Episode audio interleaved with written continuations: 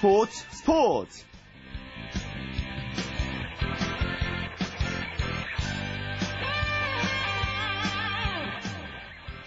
안녕하십니까 토요일 스포츠 스포츠의 아나운서 최시중입니다. 심석희 선수가 소치 동계올림픽의 한을 풀었습니다. 캐나다 몬트리올에서 열린 2014 국제빙상경기연맹 세계 선수권 대회 여자 1500m에서 당당히 금메달을 차지했는데요. 지난 소치 올림픽에선 중국 선수에 이어 은메달을 차지했던 종목입니다. 심석희 선수와 더불어서 김아랑 선수가 은, 박승희 선수가 동메달을 차지하면서 우리 선수들 금은 동메달을 삭스리 했습니다. 남자 대표팀에서는 박세영 선수가 1500m에서 동메달 차지했고요. 소치의 노메달의 악몽을 털어냈습니다. 토요일에 함께는 스포츠 스포츠 먼저 프로농구 소식부터 살펴보겠습니다. 지금 6강 플레이오프가 한창 진행 중입니다. 월간 루키의 조현일 기자와 함께하죠. 조 기자 안녕하십니까? 네 반갑습니다. 예. 자 SK 대 오리온스의 6강 플레이오프 2차전은 뭐 15점 차를 뒤집는 그런 대역전 드라마가 나왔다고요. 네, 서울 SK가 정말 극적인 역전승을 따냈습니다. 아, SK는 15일 홈에서 열린 아, 고양 오리온스와의 6강 플레이오프 2차전에서 어, 4쿼터 15점 차 열세를 딛고 80대 78로 이겼습니다. 아, 이로써 5전 3선승제 6강 플레이오프 시리즈에서 어, 2승을 먼저 따는 SK는 아, 4강 플레이오프에 더욱 가까이 다가섰습니다. 예. 말 그대로 대단한 역전극이잖아요. 이 네네. 오늘 대역전극의 MVP 누굴 꼽으시겠습니까?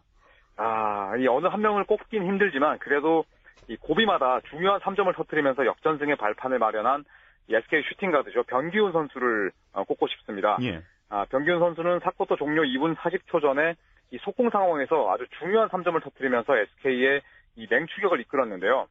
아, 오늘 경기 3점슛 3개 포함해서 13득점, 그리고 3개 어시스트로 펄펄 날았습니다. 아, 4쿼터 승부처에서 2분 동안에 아, 무려 10점을 몰아넣은 김선영, 그리고 에런 헤인즈, 이 원투펀치 활약도 빛났습니다. 예. 반면 오리온스는 오늘 경기가 정말 아쉬울 것 같은데요? 네네. 아, 뭐, 올 시즌 통틀어서 정말 아쉬, 가장 아쉬운 패배가 아닐까 싶은데, 예. 아, 4쿼터 한때 15점 차까지 앞서 있었고요. 또, 어, 기싸움에서 이 SK를 압도하면서 승리를 눈앞에 뒀습니다. 아, 더구나, 이 만약 오늘 경기를 이겼더라면, 어, 홈코트 2점까지 빼앗아 올 수 있는 상황이었는데, 자, 하지만 결국 마지막 승부처를 넘기지 못하면서 어, 패배를 떠안고 말았습니다. 아, 탈락 위기에 몰린 오리온스, 자, 올 시즌 SK전 8연패 늪에 빠졌습니다. 예. 정말 오늘 잘 싸워줬지만 뒷심 싸움에서 무너진 거잖아요. 네. 이렇게 뒷심 싸움에서 무너진 뭐 이유를 어떻게 보시나요? 사실 오리온스가 15점 차로 앞서 있던 상황에서 음, 속공 반칙까지 얻었거든요. 예.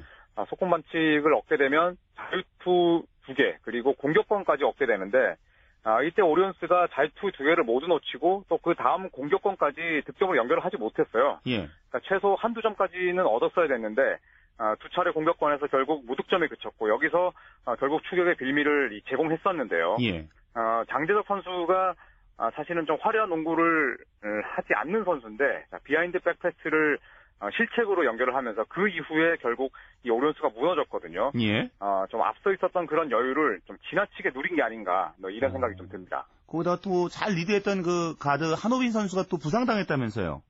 네, 이 부상 전까지 한호빈 선수 어, 정말 펄펄 날았었는데요. 어, 9개 어시스트를 뿌리면서 최고의 활약을 펼쳤습니다. 자, 하지만 사쿼터 중요한 승부처에서 이 건국대학교 선배이기도 한 최국영 선수와 충돌을 하면서 불의의 발목 부상을 입고 말았는데 예. 어, 1차전에서 부진했던 이현민 선수의 어, 빈자리를 이 한호민 선수가 완벽하게 메우던 시점이었기 때문에 좀 아쉬움이 더 컸습니다. 아, 다행히 경기 막판에 코트로 돌아오긴 했습니다만 이 한호빈 선수가 부상으로 쓰러진 이후에 에, 오리온스 선수들의 몸놀림이 좀 눈에 띄게 에, 둔화되고 말았습니다. 예. 자, SK는 이제 오늘 이겼기 때문에 4강 플레이오프 진출 유리한 고지에 올랐습니다. 이제 1승 남았죠?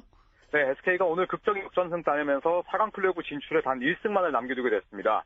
아, 빨리 모비스를 만나고 싶다고 한 이 병기훈 선수의 말처럼 아, 상당히 이른 시일 내에 4강 플레이오프에 나설 수 있는 아, 가능성을 열어놓았는데요. 예. 자, 이제 고양 원전에서 어, 두 경기를 펼치게 되는데 이 두 경기 중에 1승만 거둬도 4강 플레이오프 무대를 밟게 되는 아, 절대적으로 유리한 상황을 맞이하게 됐습니다. 예. 하지만 또 앞으로 어떻게 될지 모르기 때문에요. 뭐 양팀 감독 4차전에 대한 각오를 좀 밝- 밝혔겠네요. 네, 특히 뭐 추일승 감독은 이제 홈팬들을 위해서라도 끝까지 싸우겠다. 자, 이런 얘기를 했었고 또 문경원 감독은 역시 이 다음 상대 만약에 에, 6강 플레이오프를 통과한다면 4강 플레이오프 상대가 울산 모비스이기 때문에 그렇죠. 아, 네, 최대한 빨리 시리즈를 끝내겠다는 이야기를 했었는데요. 아, 올 시즌 오리온스가 고향 이 실내 지역관 홈에서 또 8연승을 달린 적도 있거든요. 예. 네, 물론 2패가 몰려있긴 합니다만 자, 오리온스 추일승 감독은 뭐 끝까지 포기하지 않겠다는 자, 그런 의중을 내비쳤습니다. 예. 자, 이게 짜릿한 이 역전 상황은 잠시 후에 정수진의 스포츠 현장을 생생하게 전해드리겠고요. 오늘 여자 프로농구 경기가도 살펴볼까요? 네, 우리은행이 정규리그 마지막 경기에서 삼성생명을 61대 55로 이겼습니다. 아, 우리은행은 춘천 호반체육관에서 열린 이 삼성생명과의 시즌 최종전에서 아, 주전들의 고른 활약에 힘입어서 안방에서 기분 좋은 6점차 승리를 따냈습니다. 예. 아, 이로써 우리은행은 3연패를 끊는 동시에 올 시즌 홈 성적을 16승 1패로 마무리했고요. 아, 패한 삼성생명은 5할 승률을 지키는 데 실패하면서 아, 17승 18패로 말 많고 탈 많았던 올 시즌 정규리그를 마무리했습니다. 예. 자, 내일도 프로농구 경기 열리죠? 네, 내일도 남자 프로농구 6강 플레이오프는 계속됩니다. 아, 부산 KT와 인천, 인천 전자랜드가 장소를 옮겨서 아, 부산 사직 칠레체육관에서 맞대결을 벌이는데요.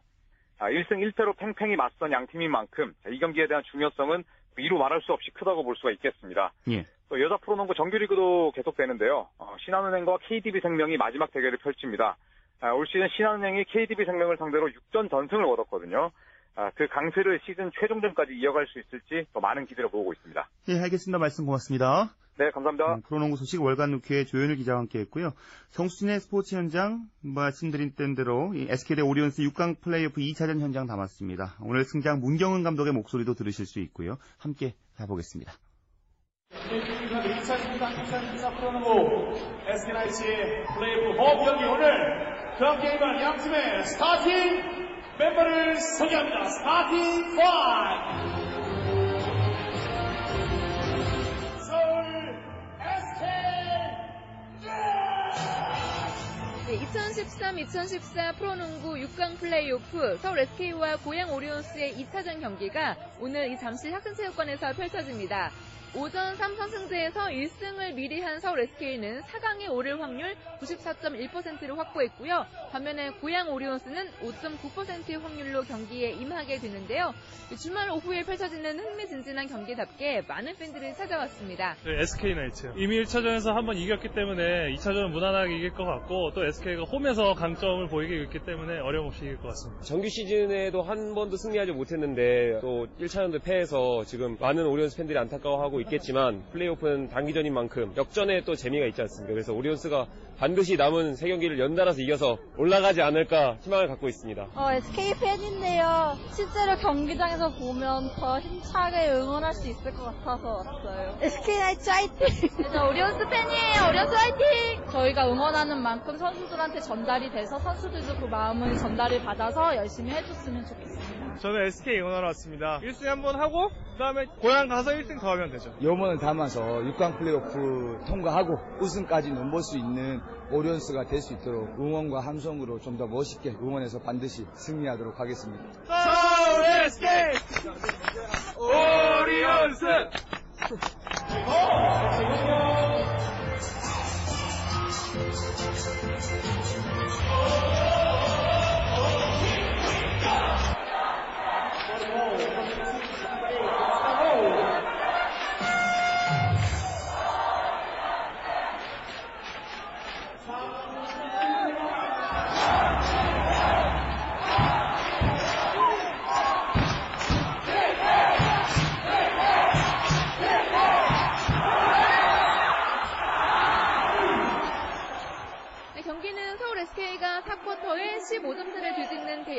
드라마를 펼치면서 80대 78로 역전승을 일궈냈습니다.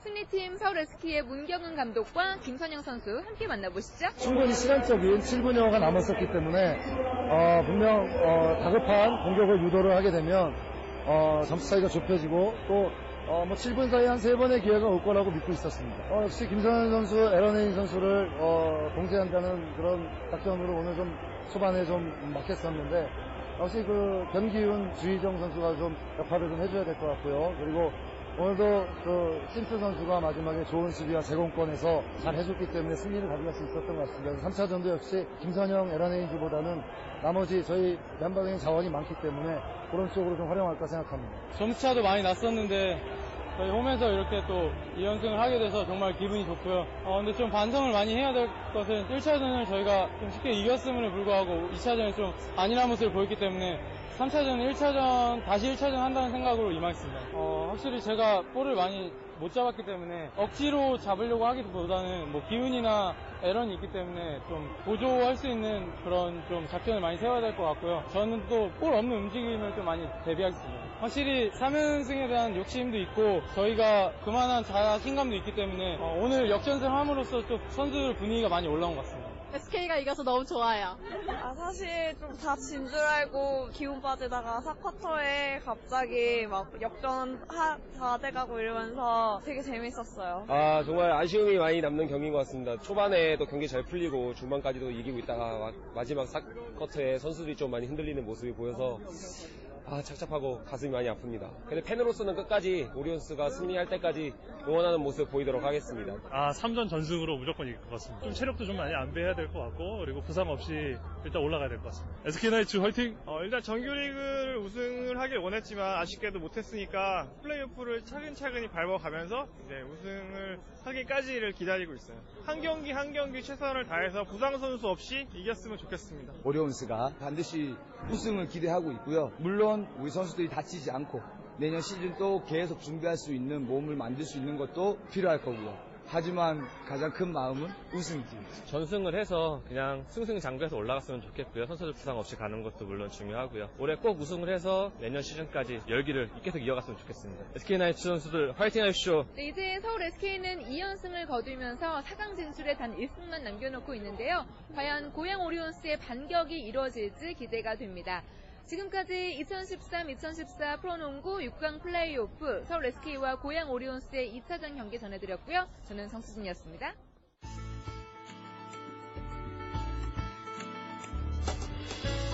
스포츠가 주는 감동과 열정, 그리고 숨어있는 눈물까지 담겠습니다. 스포츠 스포츠 최시중 아나운서와 함께합니다. 네, 이번엔 국내외 축구 소식 살펴보겠습니다. 베스트 11의 손병화 기자입니다. 손 기자 안녕하세요. 네, 안녕하세요. 자, 오늘 K리그 클래식 2라운드 경기 열렸는데요. 세 경기가 걸렸죠. 먼저 성남에서 열린 결과부터 살펴볼까요?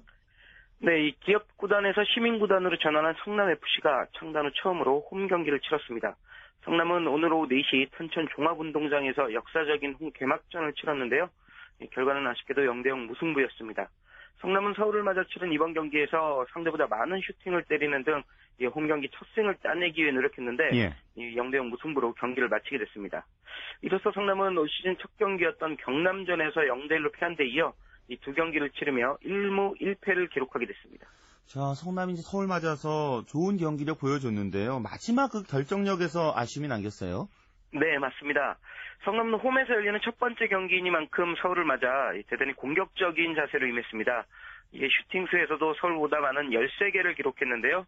말씀하신 것처럼 마지막 슈팅 정확도가 떨어지면서 이길 수 있는 기회를 놓치고 말았습니다. 예. 특히 성남의 김태환과 이창훈 선수는 각각 3개와 4개의 슈팅을 때렸지만 이 서울 골, 골문을 열지 못했습니다. 박종환 성남 감독 경기 내내 안타까움을 금치 못했는데요. 시민구단으로 전환한 성남이 과연 언제쯤 첫 승을 올릴 수 있을지 주목됩니다. 자, 서울은 뭐 두 경기 연속 득점을 하지 못했고요. 아무래도 그 대한 선수 없는 것이 크게 느껴질 것 같습니다. 네, 그렇습니다. 최근 몇 년 동안 강력한 전력을 과시한 서울의 출발이 좀 불안합니다. 서울은 개막전에서 전남에 0대1로 패했고 오늘 성남전에서도 0대0으로 비기면서 아직 첫 승 신고를 하지 못했습니다. 특히 우려스러운 부분은 두 경기 연속 무득점에 그쳤다는 점인데요. 예. 이 대한과 하재성 등 지난 시즌까지 서울을 이끌었던 주축 선수들의 공백이 아쉬운 상황입니다. 최용수 서울 감독 경기 후 얼굴이 많이 어두웠는데 하루빨리 팀 공격력을 강화해야 하는 과제를 떠안게 됐습니다. 예. 자, 그리고 인천에서는 이제 우승 후보 전북이죠. 인천을 1대 0으로 이겼습니다. 네. 오늘 오후 2시 인천 축구 전용구장에서 열린 경기에서는 올 시즌 1강으로 평가받는 우승 후보 전북이 인천을 1대 0으로 눌렀습니다. 전북은 0대 0이던 후반 28분 정혁 선수가 인천 수비진이 다소 느슨한 틈을 파고들어 깔끔한 슈팅을 성공시키며 승리할 수 있었습니다. 예. 이로써 전북은 개막전에서 부산을 3대 0으로 꺾은 데 이어 2연승을 기록했고요. 인천은 상주와 치른 첫 경기에서 2대 2로 비긴 후 이 지면서 시즌 첫 승 달성을 다음 기회로 미루게 됐습니다. 예. 그리고 전북은요. 그 뭐 이동국 선수도 안 나왔고 교체 명단 두고 도 승리를 했잖아요.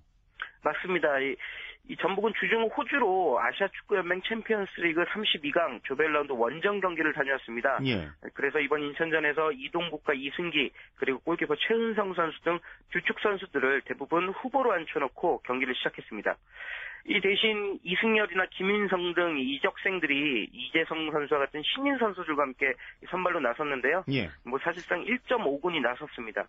그래도 전북은 강했습니다. 전북은 베스트 멤버가 출전한 인천과 대등한 경기를 펼쳤고요. 끝내 1대 0으로 승리하면서 승점 3점과 주전 선수들 휴식이란 두 마리 토끼를 모두 잡았습니다. 부산은 포항을 이겼네요. 네, 오늘 오후 2시 부산 아시아드 주경기장에서 열린 부산과 포항 경기에서는 이 후반에만 3골을 넣은 부산이 3대 1로 포항에 화끈한 역전승을 거뒀습니다. 부산은 이 경기에서 후반 15분 포항 이명주 선수에게 선제골을 허용, 하는 등 좀 끌려갔습니다. 네, 그러나 이후부터 조직력이 살아나면서 포항을 압도했는데요. 후반 23분과 27분 임상엽 선수가 연속골을 넣었고 후반 36분에는 양동현 선수가 쐐기골까지 넣으면서 포항을 3대 1로 꺾었습니다. 이로써 부산은 시즌 첫 승 달성에 성공했고요. 포항은 개막전에서 울산에 패한 후 2연패의 늪에 빠지게 됐습니다. 예. 자, 그럼 유럽에서 뛰고 있는 우리 선수들 얘기도 여쭤볼게요. 내일 새벽 손흥민 선수가 어, 독일 분데스리가 최강팀인 이 바이에른 미넨전을 치르게 되는군요. 네. 독일 분데스리가 레버쿠젠에서 활약하고 있는 손흥민 선수가 우리 시간으로 내일 새벽 2시 30분 바이에른 미넨전에 출전한 것으로 예상됩니다. 이 바이에른 미넨은 올 시즌 분데스리가에서 1위를 달리고 있는 강팀입니다. 이올 시즌 치른 24경기에서 22승 2무를 기록하며 한 번도 패하지 않았는데요. 과연 이런 강팀을 상대로 손흥민 선수가 어떤 활약을 펼칠지 팬들의 시선이 모이고 있습니다. 예. 레버쿠젠과 바이에른 뮌헨의 모두 지난 주중 이 유럽 유럽 축구 연맹 챔피언스리그 16강전을 치렀는데요. 예. 두팀 중 어느 팀이 마지막까지 집중력을 잃지 않고 체력 분배를 잘 하느냐가 승부의 관건이 될 것 같습니다. 예. 또 영국에서 뛰고 있는 우리 선수들 경기 시간 어떻게 됩니까? 네, 잉글랜드 프리미어리그와 잉글랜드 챔피언십 무대를 누비는 우리 선수들 경기는 모두 오늘 밤 자정에 시작합니다. 먼저 1부 리그인 프리미어리그에 속한 썬더랜드의 기성용 선수와 카디프 시티의 김보경 선수는 각각 크리스탈 팰리스와 에버튼을 상대하고요. 2부 리그죠. 이 챔피언십에서 활약 중인 볼튼의 이청용 선수와 와포드의 박주영 선수 경기는 각각 브라이튼과 반슬리를 상대로 정규리그 경기를 치르게 됩니다. 예. 이중 박주영 선수는 가벼운 부상을 입어 반슬리전 출전이 어려울 것으로 보였는데 최근 팀 훈련에 다시 합류하면서 출전 가능성을 높이고 있습니다. 예. 자, 우리 선수들 경기 외에도요. 뭐 주말에 영국에서 재밌는 라이벌전이 두 경기나 열린다면서요? 네, 맞습니다. 이번 주말 잉글랜드 프리미어 리그에서는 이 명품 라이벌 매치가 두 경기 열립니다. 맨체스터 유나이티드와 리버풀 간의 대결, 그리고 토트넘과 아스날 간 격돌이 바로 그 라이벌 매치입니다. 예. 먼저 맨체스터 유나이티드는 홈에서 리버풀을 상대하는데요. 이 두 팀 모두 붉은색 유니폼을 사용해 레즈 더비라고 불리는 이 경기는 잉글랜드 최고의 클래식 더비 매치입니다. 두 팀이 펼칠 레즈 더비는 일요일인 내일 밤 10시 30분에 시작합니다. 예. 이 레즈 더비가 끝나고 나면 곧바로 북런던 더비가 열립니다. 런던을 연고로 하는 토트넘과 아스날 간 맞대결인데요. 예. 두팀 경기 역시 잉글랜드를 대표하는 더비 매치라 많은 축구 팬이 손꼽아 기다리고 있습니다. 음, 저 기대가 되는군요. 예, 말씀 고맙습니다. 네, 고맙습니다. 네, 베스트 11의 손병화 기자와 함께 국내외 축구 소식 살펴봤고요. 이어서 프로배구 소식은 마이데일리의 강산 기자와 함께하겠습니다. 안녕하십니까? 네, 안녕하세요. 자, 남자 배구 우리 카드가 길었던 그 5연패 사슬을 드디어 끊었습니다.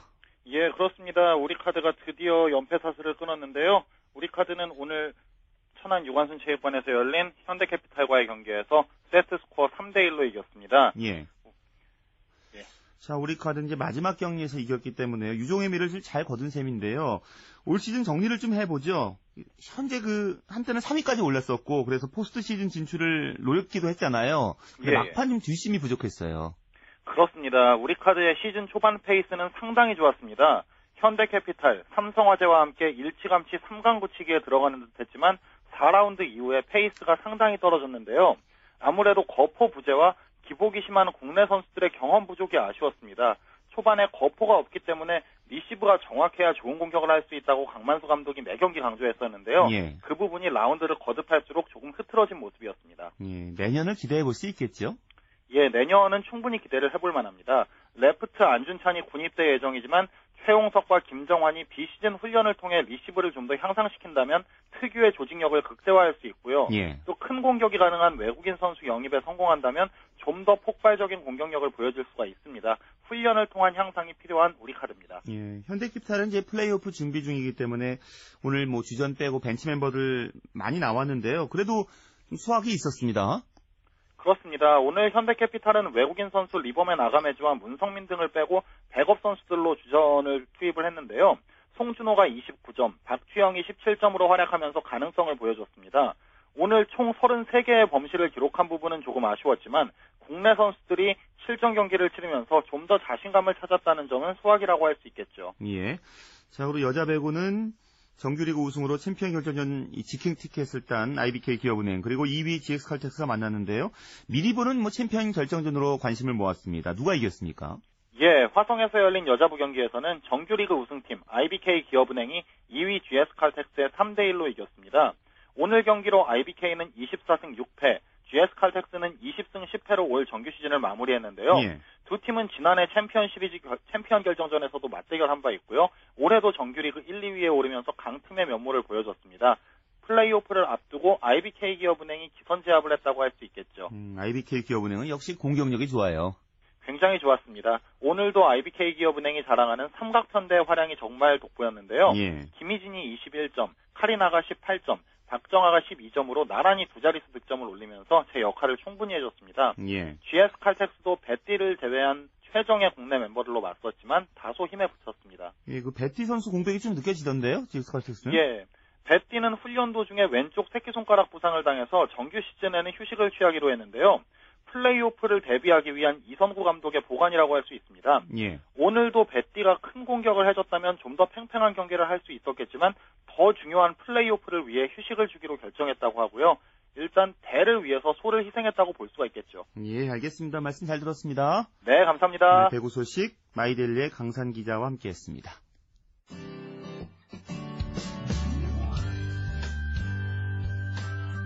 스포츠를 듣는 즐거움. 스포츠, 스포츠. 최시중 아나운서와 함께합니다.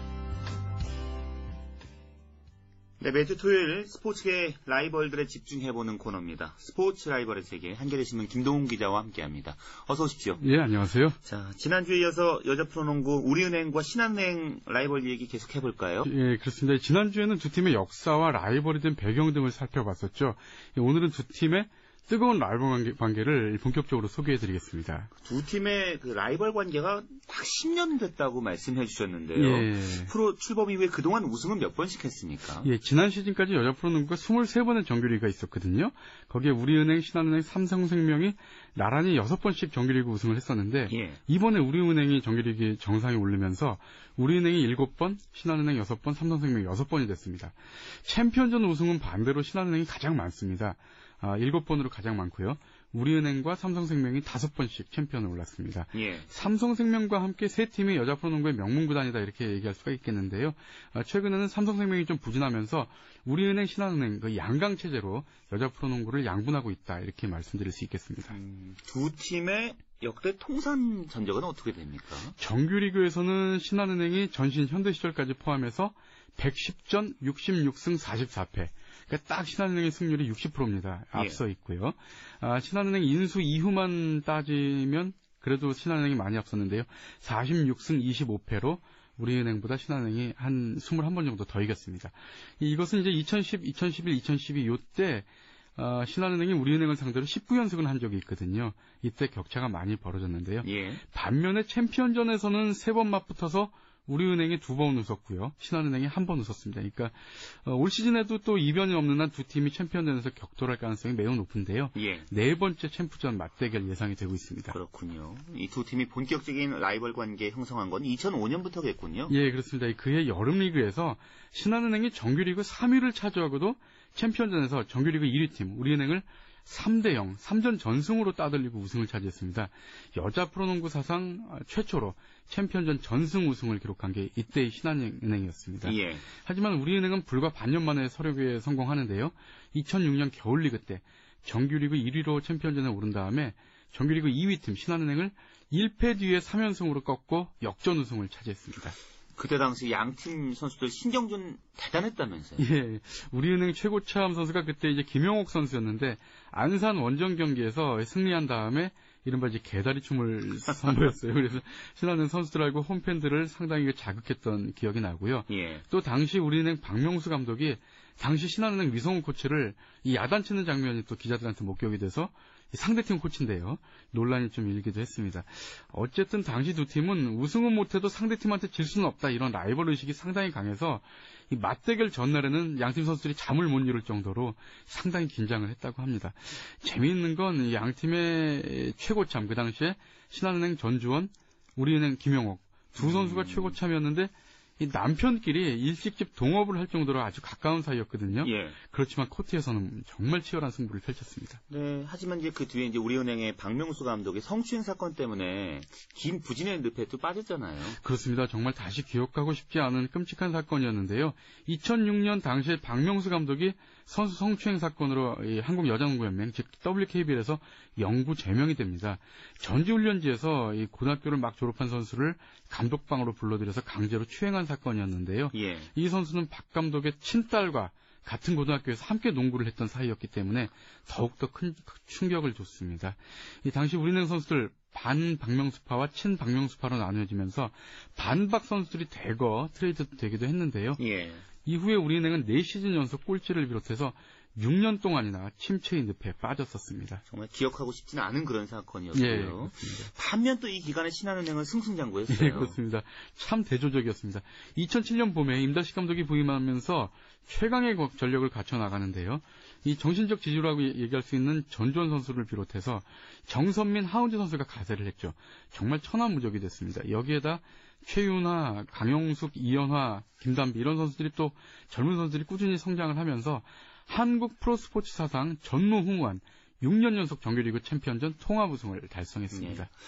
하지만 뭐 두 팀 라이벌 대결은 뭐 지난 시즌부터 2년 연속 매우 뜨겁습니다. 예, 그렇습니다. 공교롭게도 신한은행의 위성우 전주원 두 코치가 우리은행 감독과 코치로 자리를 옮기면서 그러니까 상대팀, 라이벌 팀 코치를 빼온 거죠. 예. 그러면서 우리은행은 만년 꼴찌 팀에서 지난 시즌 통합 우승을 달성하면서 그야말로 황골탈퇴를 했습니다. 아, 지난 시즌부터 외국인 선수 제도가 다시 도입되면서 신한은행은 이른바 하운즈 효과가 좀 반감, 이 됐죠.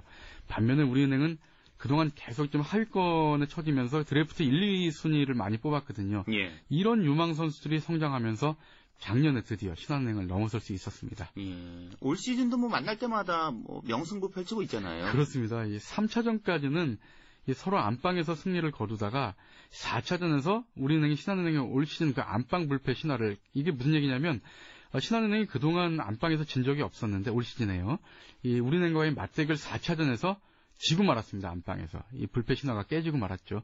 반면에 신한은행은 양 팀의 맞대결 6차전에서 우리은행의 정규리그 우승을 저지하면서 그야말로 이제 장군다면 멍군을 불렀습니다. 예.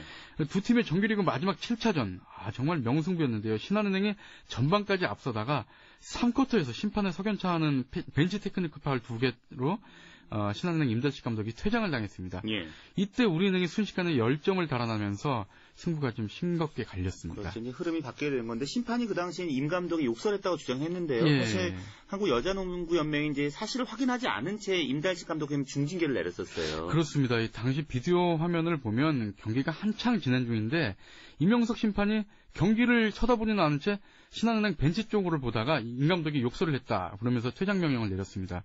아, 그러나 여자농구연맹은 임 감독의 욕설이 오디오로 잡힌 것도 없었고 화면에도 나타나지 않았다. 따라서 이제 욕을 했다고 판단하기 어렵다 이렇게 결론을 내렸는데도 예, 예. 심판을 비방했다면서 벌금 150만 원의 중징계를 내린 것입니다.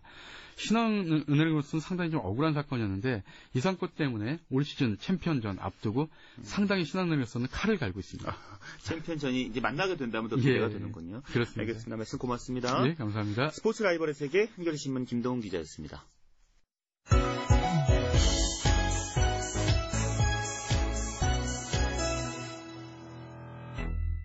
네, 이번에는 한창 시범 경기가 진행 중인 프로야구 소식 살펴보겠습니다. OSEN의 윤세호 기자와 함께하죠. 윤 기자 잘 지내셨습니까? 아, 네, 안녕하십니까. 예. 반갑습니다. 자, 기아가 이제 새로운 야구장을 오늘 첫 선을 보이는 자리였잖아요. 가 보셨어요, 윤 기자도? 아, 저는 지금 대전에 있습니다. 예. LG 한화 경기를 지켜봤는데요. 네, 어쨌든 그 마침내 고대하던 최신식 야구장이죠. 광주 기아 챔피언스 필드가 네, 필드에서 최- 프로야구 최초의 공식 경기가 열렸습니다. 예. 네, 뭐 광주에 있는 기아 팬들은 물론이고요. 대한민국 야구 팬들 모두가 기대했던 챔피언스 필드인데요. 예. 예상대로 구름 관중이 운집했다고 합니다. 어, 오전 11시에 문을 열기도 전에 관중들이 몰려들었고 경기가 시작한 1시경에는 1루와 3루 내야석이 완, 완전히 가득 찼다- 찼다고 하네요. 예. 이날 총 관중 수가 1만 8천여 명으로 집계됐는데요. 이는 역대 광, 주 경기 최다 관중입니다. 그렇겠군요. 한 2만 7천 명 수용한다고 저 들은 것 같은데요. 네, 그 외야에 지금 자리를 만들지 않았고요. 예, 예. 잔디로 이렇게 깔아놔가지고 어, 관중들이 이렇게 앉아서 잔디에서 앉아서 볼 수 있게 만들었는데 예. 네, 잔디에 있는 관중석까지 모두 가득 찬다면은 2만 7천 명까지 오. 수용이 가능한 걸로 알고 있습니다. 자, 이렇게 시범 경기에서 이 새로운 야구장을 선보이는 자리에서 기아가 근데 두산의 양의지 선수에게 좀 흥을 깨고 말았어요. 그렇죠? 네, 그 역사적인 개장 경기였지만 예. 승자는 원정팀 두산이 됐거든요. 네, 두산은 선발 투수 유이관 선수가 무실점으로 호투를 했고요. 또 그리고 경기가 치열하게 진행됐는데 4대 4에서 9회 초에 양의지 선수가 기아 마무리 투수 어센시오에게 2타점 2루타를 날리면서 두산이 6대 4로 승리했습니다. 예. 그 어센시오 선수가 이제 기아의 새로운 소방수 마무리잖아요. 네. 그리고 앞선 두 경기 나왔을 때와 오늘은 좀 다른 모습을 보이던데 어떻게 보셨습니까? 네, 여러모로 참 아쉬운 투구를 했어요. 이 선수의 주무기가 빠른 직구와 이 직구와 이렇게 짝을 이루는 체인지업인데요. 예. 오늘 체인지업이 좀 안 좋았습니다. 양의지 선수한테 맞은 이 적시타도 체인지업이었거든요. 예. 그리고 또 어센시오 선수가 또 숙제를 남긴 게, 어, 이 선수가 허경민 선수를 볼넷으로 출루시켰는데, 이제 주자가 출루했으니까 slide step으로 공을 던지는데요. 예, 예. 그때 또 제구력이 흔들리는 모습을 보였어요. 그래서 이 선수가 체인지업 제구와 그리고 음. 주자가 있을 때 이제 slide step quick motion을 해서 제구가 좀 잡히지 않으면은 좀 걱정이 될 것 같습니다. 그리고 또 이제 마무리가 아주 중요한 순간에 나오게 되기 때문에요. 주자가 있는 네. 상황에서 quick motion 이때 흔들린다면은 앞으로 좀 숙제가 생기겠네요. 네, 그렇습니다. 게다가 지금 기아만이 유일하게 외국인 선수를 마무리 투수로 썼거든요. 예. 근데 올 시즌 프로야구 규정이 외국인 선수는 한 경기에 두 명밖 두 명밖에 출전할 수가 없습니다. 예. 그래서 기아가 지금 타자로 브렛 필 선수가 있고 또 선발 투수로 데니스 홀튼 선수가 있는데 데니스 홀튼 선수가 나올 때는 브렛 필 선수를 안 쓰기로 했어요. 왜냐면은 팀이 나- 이제 투수가 필요한 상황에서 어센시오 선수가 올라와야 되지 않습니까? 그렇죠. 그렇기 때문에 선동열 감독도 이 점을 좀 아시, 아쉬워하면서도 우리 팀의 마무리가 워낙 약해서 외국인 선수를 써야 됐고 그래서 어쩔 수 없이 홀튼 선수가 선발 투수 나올 때는 필 선수를 뭐 쓰지 않겠다 이렇게 예. 결정을 했습니다. 네, 그렇군요. 자, 그리고 NC는 화력 좋은 그 넥센을 또 잡았네요. 네, NC가 6경기 만에 시범경기 첫 승을 올렸어요. 어, NC는 1회 초 넥센에 선점을 내줬지만 7회 말 김성우 선수가 2타점 1루타를 날리고요. 예. 그리고 모창민 선수도 희생플라이를 쳐가지고 3대1로 첫 승을 거뒀습니다. 예. 자, 거기다 또 NC의 그 베테랑 불펜 투수들 활약이 오늘 대단했죠? 네, NC에 있어서는 오늘 1승이 1승 이상의 의미가 있다고 볼 수 있을 것 같아요. 예. 고창성, 박명환, 손민환 등 세 베테랑 투수가 모두 무실점 피칭을 했습니다. 그 지난해도 그렇, 그렇고 지금 시범 경기에서도 NC의 문제가 불펜이거든요. 그렇죠. 선발진은 정말 막강한데 불펜이 너무 약하고 잘 흔들려가지고 지금 불안함을 노출하고 있는데요. 예. 어, 게다가 오늘 또 넥센에서 마무리 투수로 이제 낙점한 김진성 투수까지 무실점으로 세이브를 올렸어요. 네, NC가 앞으로 오늘처럼 불펜 투수들이 좀 듬, 듬직하, 듬, 듬직하게 뒷문을 막아주면요. 예. 어, 예상대로 다강 다코스가 될수 있지 않을까 이렇게 생각됩니다. 박명환 선수 볼은 어떻게 보셨습니까? 네, 박명환 선수가 뭐 전성기 같은 150km의 공을 던질 수는 없어요, 이제는. 예, 예. 하지만 이 선수가 원래 직구 슬라이더 두 가지 구종을 주로 사용했던 two-pitch 스타일의 투수였는데요.